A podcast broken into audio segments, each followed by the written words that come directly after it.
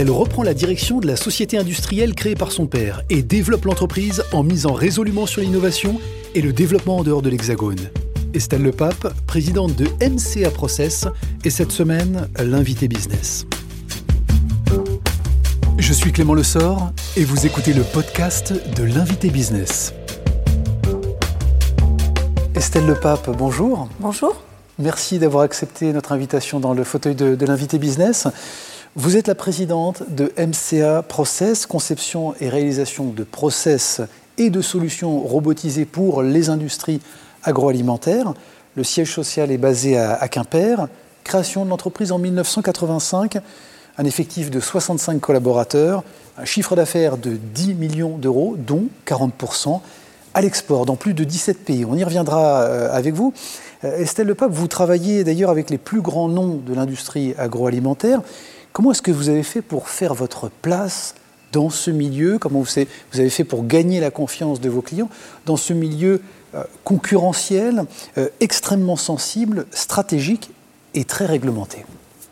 Euh, je pense qu'on a fait notre place déjà par la, le nombre des années, l'expérience. Euh, L'entreprise donc a été créée en 85 et on travaille pour l'agro, donc l'industrie agroalimentaire, depuis euh, quasi la création de l'entreprise. Donc ça, c'est un point qui est très important puisqu'avec les, les années, euh, l'agroalimentaire c'est aussi très vaste. Hein. Nous, on, on, a resserré sur certains produits et on maîtrise parfaitement euh, certains types de produits dans l'agroalimentaire. Et on a aussi euh, beaucoup, beaucoup innové. C'est un peu l'ADN de, l'entreprise. Donc ça, permet aussi de faire sa place euh, dans ce, on va dire, dans, le, dans, ce milieu. Est-ce que le, pari gagnant, euh, on peut le formuler comme ça, euh, ce qui fait le succès de votre entreprise, c'est d'avoir justement, alors tout intégré, c'est-à-dire de la conception de ce qu'on appelle le, design, notamment euh, en industrie, jusqu'à la réalisation, la fabrication de, vos chaînes pour les industries agroalimentaires? Alors, est-ce que c'est ça qui a fait le succès? Je ne sais pas. C'était un souhait et, et c'est quelque chose qu'on veut maintenir. Aujourd'hui, c'est vrai qu'on est très peu nombreux, en tant qu'équipementier, à garder, euh, on va dire, la maîtrise complète de la chaîne, hein, de la conception jusqu'à l'installation. Donc les phases de, de, de conception, d'usinage, de tôlerie sont réalisées dans l'entreprise. Euh, ça fait une de nos forces, c'est sûr, puisqu'on est réactif. C'est une des raisons pour lesquelles aujourd'hui je pense que l'entreprise euh, se porte bien, oui. Mmh. La Bretagne, il faut qu'on parle évidemment de, de ce territoire euh, que vous connaissez bien, euh, leader ou un des leaders euh, de l'agroalimentaire en France mmh. et en Europe d'ailleurs plus largement, il faut mmh. le, le, le, redire aujourd'hui, notamment dans, dans, cette émission. En quoi c'est un laboratoire d'expérimentation pour vous, pour, pour, MCA Process? En Bretagne, mais en France également, on est très avancé au niveau technique. Euh, en termes d'innovation, c'est extrêmement dynamique. Euh, ayant, euh, comme on a dit précédemment, moi j'exporte, hein, donc j'étais dans, dans, beaucoup de pays, que ce soit Europe ou hors Europe, et pour moi on reste aujourd'hui euh, le pays qui est le, plus en avance dans l'industrie agroalimentaire, en tout cas en termes d'automatisation, en termes d'innovation. Il y a une vraie envie de nos clients en fait d'avancer sur certains sujets, donc pour nous c'est hyper intéressant. L'entreprise, vous parliez justement d'automatisation, l'entreprise a, a, su s'adapter à l'évolution justement de ces industries, cette industrie agroalimentaire et au sujet de la robotisation. Quels en sont aujourd'hui les, les, grands défis, justement, quand vous observez euh, vos clients, euh, leurs attentes? Qu'est-ce qu'ils attendent de vous très concrètement aujourd'hui? Bah Aujourd'hui, il y a un gros focus euh, sur l'hygiène et la pénibilité. Je pense que ça, ce sont des gros points. Euh, après vient aussi l'efficience, mais ce qu'on voit aujourd'hui, c'est que ce sont des points importants parce qu'aujourd'hui, on a besoin que le euh, déjà que les produits soient irréprochables en termes, de, termes bactériaux, en termes ben, d'hygiène. Hein. Donc ça, c'est un point qui est, extrêmement important. Et puis, euh, il y a aussi, et ça, je trouve vraiment dans nos clients en France particulièrement, qui a vraiment un, une importance de la qualité de travail dans les industries agroalimentaires. Qui, on peut penser que les conditions peuvent être dures, et il y a un vrai travail aujourd'hui pour que, via l'automatisation, qui est aussi une aide aux opérateurs, on puisse diminuer la pénibilité de euh, certaines tâches. Est-ce que vous pensez, Estelle Lepape, que ça peut contribuer à l'attractivité, ce que vous évoquez à l'instant, à l'attractivité de ces métiers qui sont pas forcément très sollicités ou qui attirent suffisamment de, jeunes et, de moins jeunes aujourd'hui hein bah, Ce sont des métiers de fait aussi par la pénibilité, aussi par des fois une méconnaissance et une mauvaise connaissance de, on va dire de ces, des, métiers qui sont autour de l'agroalimentaire. Donc oui, l'arrivée de la robotique, euh, euh, de l'aide euh, sur certaines tâches qui sont dures, pour moi, oui, vont, vont permettre de peut-être mettre plus en avant ou mieux en avant ces métiers. La crise euh, qu'on vit actuellement, qui se poursuit euh, malheureusement, a démontré le caractère euh, stratégique, si je puis dire, et puis le besoin de produire vite, localement. C'est intéressant, on va y revenir aussi, avec de hauts standards de, qualité, tout en respectant évidemment la réglementation française et, mhm. européenne, puisque vous en dépendez aussi. Qu'est-ce que cette crise du Covid, cette pandémie, avec ses conséquences économiques, mais sociétales aussi, va changer dans vos métiers? Alors je ne sais pas, j'ai pas encore euh, en tout cas une vision de ce que va être le futur ou en tout cas de l'impact que ça peut avoir euh, clairement directement sur mon activité. Euh, bon, je pense que le, le, le, le fait d'avoir un arrêt de certaines activités quasi totales et donc peut faire évoluer ou encore un peu plus le, fait de venir un peu plus sur l'automatisation.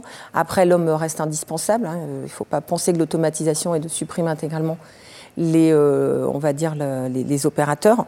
Donc, euh, je pense que ça va changer beaucoup de choses. Après, je ne vois pas de vision sur l'impact direct, en tout cas sur l'activité d'MCA. Bon, la crainte, en tout cas, euh, pour certains, c'était que finalement, il y ait une rupture de la chaîne des approvisionnements pendant la crise. Vous avez prouvé, avec vos partenaires et vos clients, tout, le contraire, finalement, vous avez maintenu le flux, la production, et puis euh, évidemment le, fait et le principe de, fournir euh, notamment les, grandes et moyennes surfaces. Bah, c'est surtout mes clients qui sont les fournisseurs des grandes et moyennes surfaces, donc c'est surtout eux qui ont, qui ont été, on va dire, présents et qui ont maintenu justement cet approvisionnement. Nous, on est équipementier, donc même s'il y avait eu très clairement un arrêt de deux mois, ça n'aurait pas pénalisé l'approvisionnement. Par contre, c'est vrai que mes clients, eux, euh, qui sont tous euh, fournisseurs, euh, donc que ça peut être sur la conserve, sur de la viande, sur, ont été très importants. Après, nous, on a par contre tenu à rester, oui, euh, présent pour que ça soit pour de la maintenance, parce qu'il y a besoin aussi que les machines tournent, et puis répondre aux demandes des clients, ça semblait primordial. Bon, on parlait de, l'export et de l'international il y a quelques instants. Effectivement, Angleterre, Russie, Lituanie, euh, Brésil, Mexique, ce sont des, territoires que vous connaissez bien chez, chez MCA Process. Euh, l'aventure internationale que vous portez, vous, que vous incarnez depuis 2012 notamment, le développement à l'export, ça ne s'improvise pas. Quelles sont, selon vous, les, clés de la réussite euh, Comment vous avez fait pour que ça fonctionne chez, MCA Process? Je ne sais pas s'il y a vraiment un schéma type hein, pour réussir. Ce que je sais en tout cas de mon expérience, c'est qu'il faut qu'il y ait vraiment un investissement euh, et de la direction, donc moi-même, et qu'on arrive aussi à amener les équipes.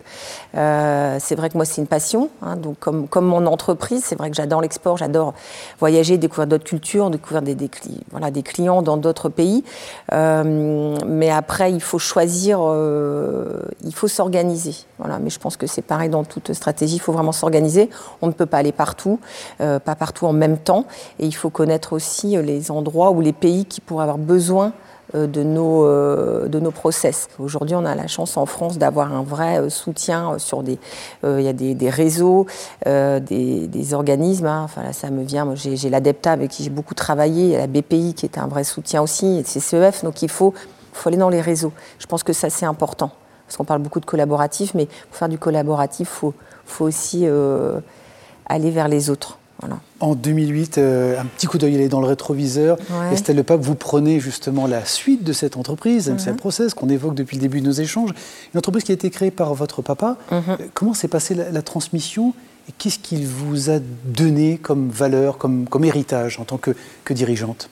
Euh, déjà, enfin, la, transmission, c'est très bien, très bien passé. c'est le fait dans le temps aussi. Et puis, moi, j'ai la chance d'avoir la confiance de mon père, euh, qui m'a accompagnée, euh, je dirais, à partir du moment où je suis arrivée dans l'entreprise jusqu'en 2008. Hein.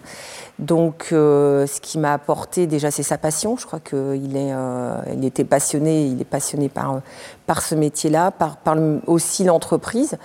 Euh, je ne vais pas dire sa sagesse parce que je pense que je ne l'ai pas encore. Mais euh, voilà, mon père, je, l'admire énormément. Donc euh, voilà, je pense qu'il m'a apporté tout ce, que, tout ce que je suis aujourd'hui, en tout cas en tant que chef d'entreprise, c'est lui. Il est déjà temps, Estelle Le Pape, de passer à la séquence inspiration, en effet, pour mieux comprendre eh bien, ce qui peut guider nos, nos chefs d'entreprise dans leur prise de décision, au quotidien, dans leurs actions. Eh bien, si on leur posait tout simplement la question de ce qui les inspire. Estelle Le Pape, alors racontez-nous, parlez-nous peut-être d'une dernière lecture ou d'une lecture qui vous a marqué ou qui, vous inspire très simplement. Je vais prendre le livre que je suis en train de terminer, hein, qui est La servante écarlate de Margaret Atwood, euh, que j'ai choisi, euh, voilà, je choisis souvent mes livres. Euh, euh, sur le au feeling, on va dire, chez les libraires. Et je le trouve très intéressant.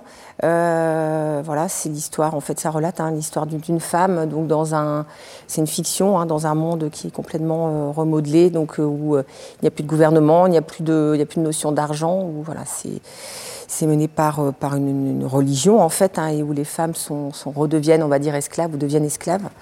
Et il est assez poignant et je le trouve top. Le dernier euh, déplacement ou le voyage euh, qui vous a marqué, qui vous a inspiré Le dernier qui m'a le plus marqué, hein, il, y a, beaucoup d'endroits hein, qui me fascinent et, je pense que ça sera l'Inde. Hein, donc déplacement professionnel, j'y suis allée à plusieurs reprises et c'est vrai que c'est un pays euh, qui est très, qui est rempli de contrastes. Qui, est magnifique, mais il y a aussi cette forme de, pauvreté qui est assez gênante. Euh, voilà, il y a beaucoup d'enfants et je pense que c'est ce qui m'aura marqué le plus dans mes, derniers, dans mes derniers voyages. La dernière rencontre ou personnalité qui vous a marqué, dont vous vous souvenez, euh, qui aurait pu vous, vous inspirer? Alors la toute euh, dernière rencontre, en fait, c'était une chef d'entreprise, donc bretonne, pas très loin en fait de, l'entreprise dont j'avais entendu parler à plusieurs reprises. Et euh, donc Emmanuel Legault, entreprise Cadieu. Et euh, euh, c'était un échange que j'ai beaucoup aimé, qui, m'a inspiré. C'est une superbe réussite d'entreprise. Et c'est aussi sa vision très moderne en fait du management que je trouve très inspirante.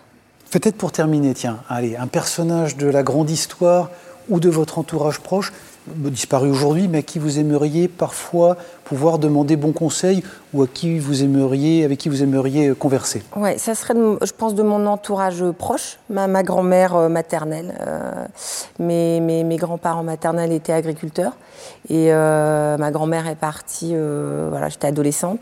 C'est quelqu'un qui avait beaucoup de pragmatisme, beaucoup de voilà, qui donnait des conseils. Et je pense que j'aurais aimé dans ma, dans ma vie aujourd'hui de femme, chef d'entreprise, d'avoir encore ces conseils. Voilà. Merci beaucoup euh, Estelle Le Pape. Merci, d'avoir accepté euh, notre invitation dans le fauteuil de l'invité business. Je rappelle bien sûr que vous êtes la, la présidente de MCA Process. Merci. Merci. L'invité business avec Banque Populaire Grand Ouest et sa banque d'affaires de proximité autochtone.